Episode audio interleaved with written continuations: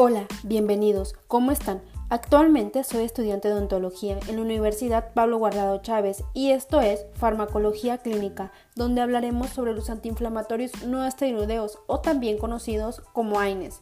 Empezaré diciéndoles un breve resumen sobre inflamación, fiebre y dolor, ya que este grupo de fármacos se caracterizan por compartir diversos grados, propiedades analgésicas, antiinflamatorias y antipiréticas, así como uno de los descubrimientos más importantes relacionados con dolor, inflamación y fiebre, la enzima ciclooxigenasa o también conocida como COX y algunas de sus diferentes isoformas como COX-1, COX-2 y COX-3. También me enfocaré en los AINES no selectivos que inhiben a la COX-1 y a la COX-2. No te vayas y quédate conmigo. ¡Comencemos!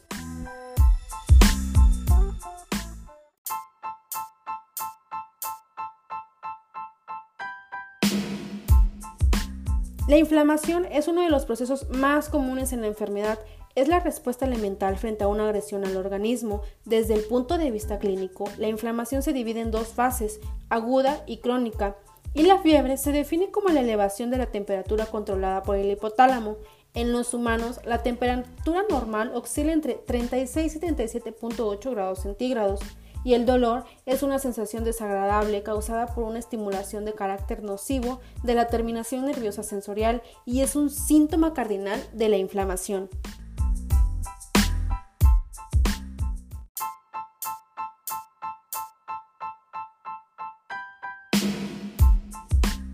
Ahora que ya sabemos los principios básicos de la inflamación, fiebre y el dolor, uno de los descubrimientos más importantes relacionados con estos conceptos fue el de dos isoformas de la ciclooxigenasa 1 y la ciclooxigenasa 2. Recuerden que la ciclooxigenasa es la enzima clave en la síntesis de prostaglandinas a través de la oxidación del ácido araquidónico.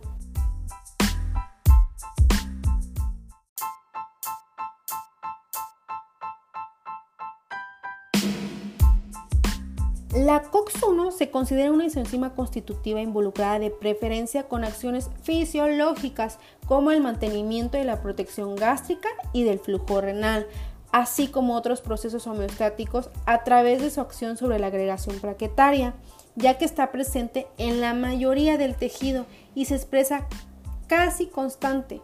Por otro lado, la COX-2 es una enzima inducida por los mediadores de la inflamación en condiciones patológicas. Es decir, que en condiciones fisiológicas no hay producción de COX-2.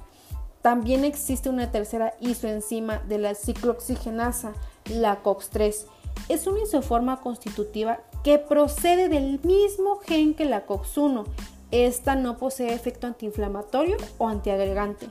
Esta isoforma fue descubierta en un intento para explicar el mecanismo de acción del paracetamol, analgésico que inhibe muy débilmente las isoformas COX-1 y COX-2, por lo que la inhibición de esta isoforma podría estar relacionada con el efecto antipirético.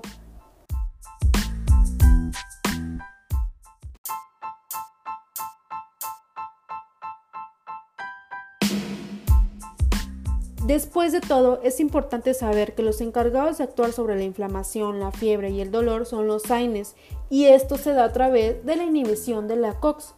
Los analgésicos antiinflamatorios se dividen en dos subgrupos, los inhibidores no selectivos que inhiben a la COX-1 y a la COX-2, y los inhibidores selectivos de la COX-2.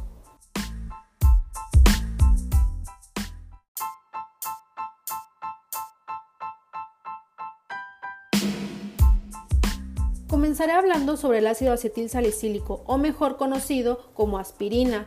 Los principales efectos farmacológicos de este fármaco son analgésicos y antipiréticos. La aspirina está indicada para dolores de intensidad leve-moderada, como cefaleas, dolores musculares o articulares, dolores tegumentarios y odontalgias.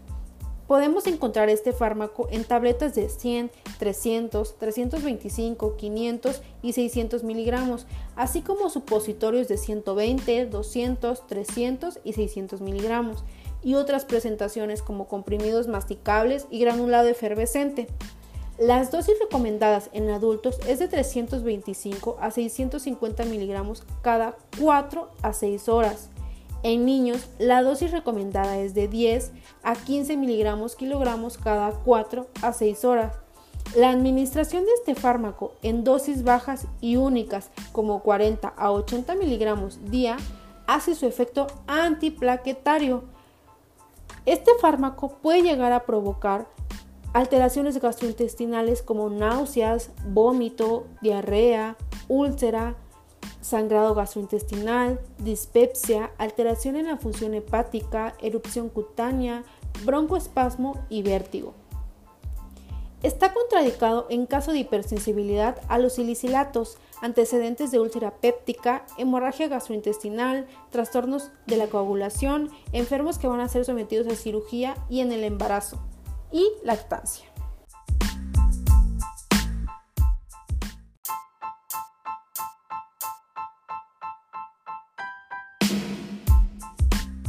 Seguimos con el naproxeno. Este fármaco está indicado para la artritis juvenil y reumatoide, la osteoartritis, el dolor, la tendinitis, la gota aguda y analgésico en la dismenorrea. Podemos encontrar este fármaco en forma de tabletas de 100, 250, 275 y 500 miligramos, además de suspensión oral. Es un inhibidor de la COX, se administra por vía oral. Las dosis recomendadas en adultos es de 275 a 500 miligramos 2 veces al día. En niños mayores de 5 años se utiliza una dosis de 10 mg/kg día.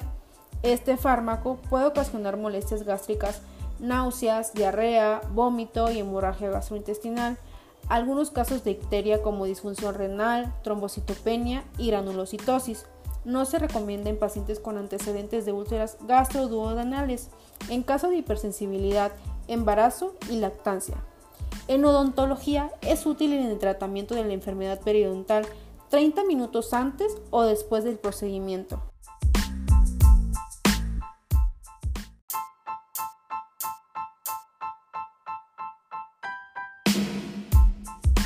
El diclofenaco es un analgésico antipirético y antiinflamatorio. Se utiliza para el tratamiento de la artritis reumatoide, la osteoartritis, el dolor, la dismenorrea primaria y la migraña aguda. La dosificación oral es de 50 a 150 miligramos, administrada en varias dosis divididas. Este no debe ser administrado en el embarazo y en la lactancia. En odontología, el diclofenaco es una excelente opción en procesos dolorosos agudos.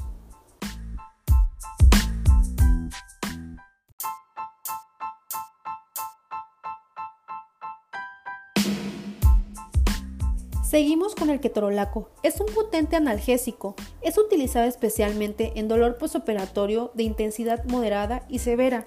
Su uso se limita a 5 días o menos para el dolor agudo y puede administrarse por vía oral, intravenosa, intramuscular o intranasal.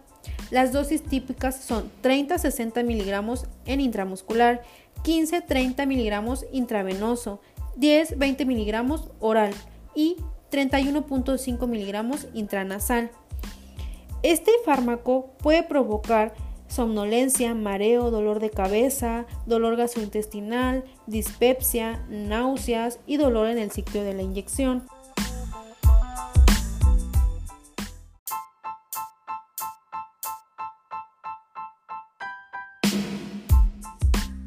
Otro fármaco dentro de este grupo es el ibuprofeno. Se usa en pacientes con dolor leve a moderado acompañado de la inflamación, incluso puede llegar a utilizarse en pacientes con artritis, reumatoide y osteoartritis. Podemos encontrarlo en tabletas y cápsulas de 200, 400, 600 y 800 miligramos. El ibuprofeno, como todos los AINES, es un inhibidor de la COX. Se administra por vía oral. La dosis recomendada en adultos es de 400 miligramos cada 8 horas. En niños mayores de 1 año es de 20 mg/kg días, divididos en 4 a 6 horas. Los efectos más frecuentes que presenta este fármaco tras su administración son náuseas, vómitos, molestias epigástricas, erupción cutánea, cefalea, mareo y visión borrosa. Este fármaco no se debe administrar en personas hipersensibles al fármaco y durante el embarazo y la lactancia. En odontología podemos llegar a utilizarlo posterior a cirugía de terceros molares.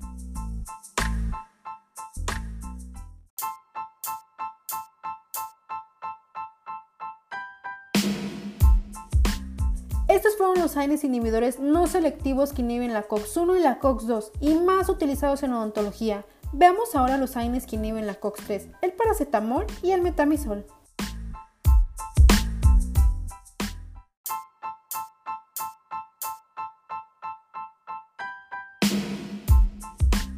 El paracetamol es adecuado para usos analgésicos o antipiréticos. Sus efectos antiinflamatorios son débiles. Es muy eficaz para pacientes en el cual los salicilatos están contraindicados.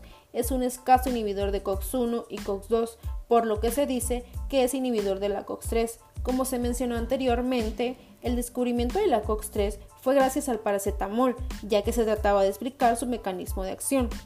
La dosis oral del paracetamol es de 325 a 650 miligramos cada 4 o 6 horas. La dosis única para niños es de 10 a 15 miligramos kilogramos y no se debe administrar más de 5 dosis en 24 horas. El paracetamol por lo general es bien tolerado. Las reacciones adversas pueden ser hepatotoxicidad, toxicidad renal, hipoglucemia, dermatitis alérgica y si se toma más de 3 semanas puede ocasionar toxicidad en el hígado. También puede haber trastornos de la sangre como trombocitopenia y agranulocitosis y no se debe administrar en pacientes con hipersensibilidad a este fármaco o enfermedad hepática o renal. Sus dosis terapéuticas no tienen efectos clínicos relevantes en los sistemas cardiovasculares y respiratorios, las plaquetas o la coagulación. Es por ello que el paracetamol se considera el analgésico de elección para el tratamiento del dolor postoperatorio después de la extracción de las muelas del juicio, en aquellos pacientes que no pueden recibir aspirina ni otro AINE.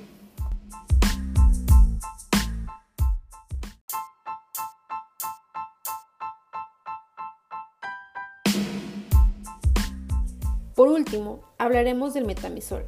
Está indicado para dolores moderados, dolores postoperatorios no intensos, cólicos y crisis de jaquecas. El metamizol es inhibidor de la COX-3, pero se ha demostrado que también activa la vía de óxido nítrico, canales de potasio a nivel periférico, por lo que interviene en la relajación del músculo liso, lo que explica su efecto antiespasmódico. En pocas palabras, el metamizol produce analgesia a través de 2 mecanismos, la inhibición de la COX-3 y la activación de la vía óxido nítrico. Su vía de administración puede ser oral, rectal, intramuscular o intravenosa.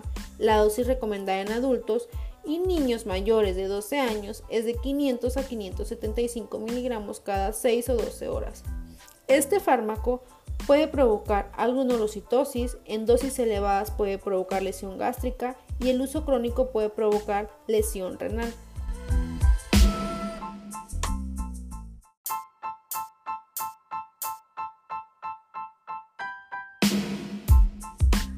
En resumen, los AINES son utilizados para tratar la inflamación, el dolor y la fiebre, y esto se da gracias a la inhibición de la COX. Se dividen en 2 subgrupos, los inhibidores no selectivos que inhiben a la COX-1 y a la COX-2 y los inhibidores selectivos de la COX-2. Y el paracetamol y metamizol, fármacos únicos e inhibidores de la COX-3.